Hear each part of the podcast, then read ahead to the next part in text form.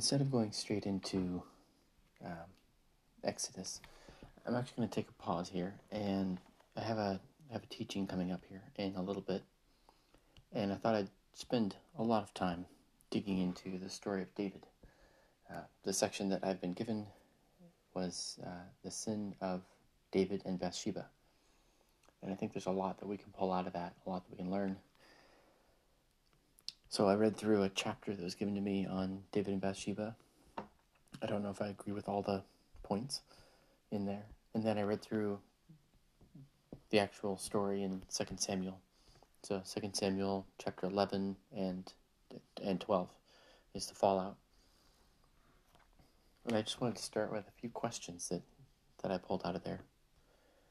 Um, one thing that I had forgotten is uh, he got out of his bed in the evening.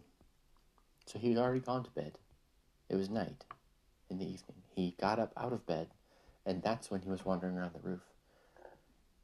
He wasn't wandering around the roof just at any time of day. This is. He should have been in bed. Um, well, he should have been at war, really. Um, and then, and then he sent two messengers. The first messenger was to see who it was that he saw, and then and then when it was reported back to him that it was a Hittite, the daughter of uh, Eliam, wife of Uriah the Hittite, that's when he sent a second messenger to go get her. Which makes me wonder what the relationship was between Israel and the Hittites at that time.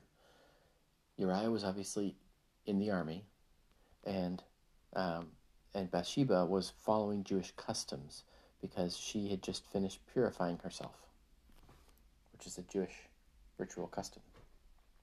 And so they were following those customs. But if they had come back and said that this was a uh, somebody from the tribe of Judah or somebody from the tribe of uh, Naphtali, then what would his reaction have been? Would it have been the same?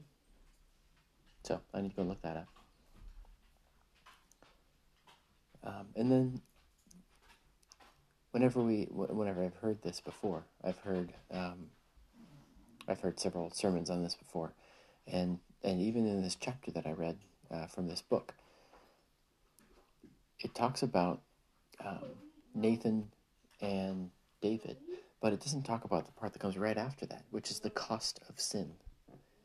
Um, this this baby that was that was born from Bathsheba he died as a direct result.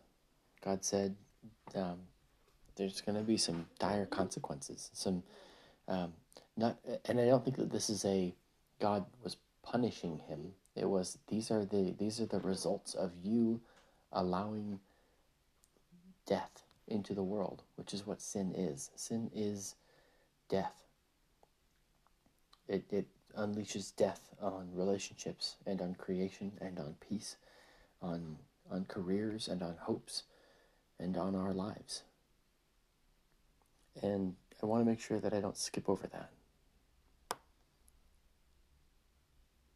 As a result, um, the Lord said through Nathan, I'm going to bring disaster on you and on your own family. I'll take your wives from you and give them to someone else in plain sight because you acted in secret, but this will happen in front of all of Israel.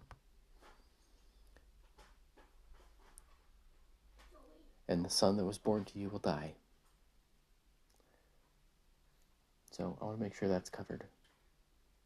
There's a lot in here. And uh, yeah, I haven't gone through step by step, but I will.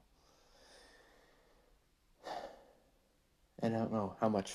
I mean, there's a there's a lot here, and then there's a lot. You know, there's all the way from First Samuel 16 is when David is anointed. That's when he first enters the story, and this is Second Samuel 12. And then there's more that happens after this, and then there's um, there's the Psalms, Psalm 51. So there's a lot of content to go through. Today was just mostly reading, but that's what I'll be doing. So if you're expecting uh, Exodus, uh, you'll have to wait till I'm finished with this.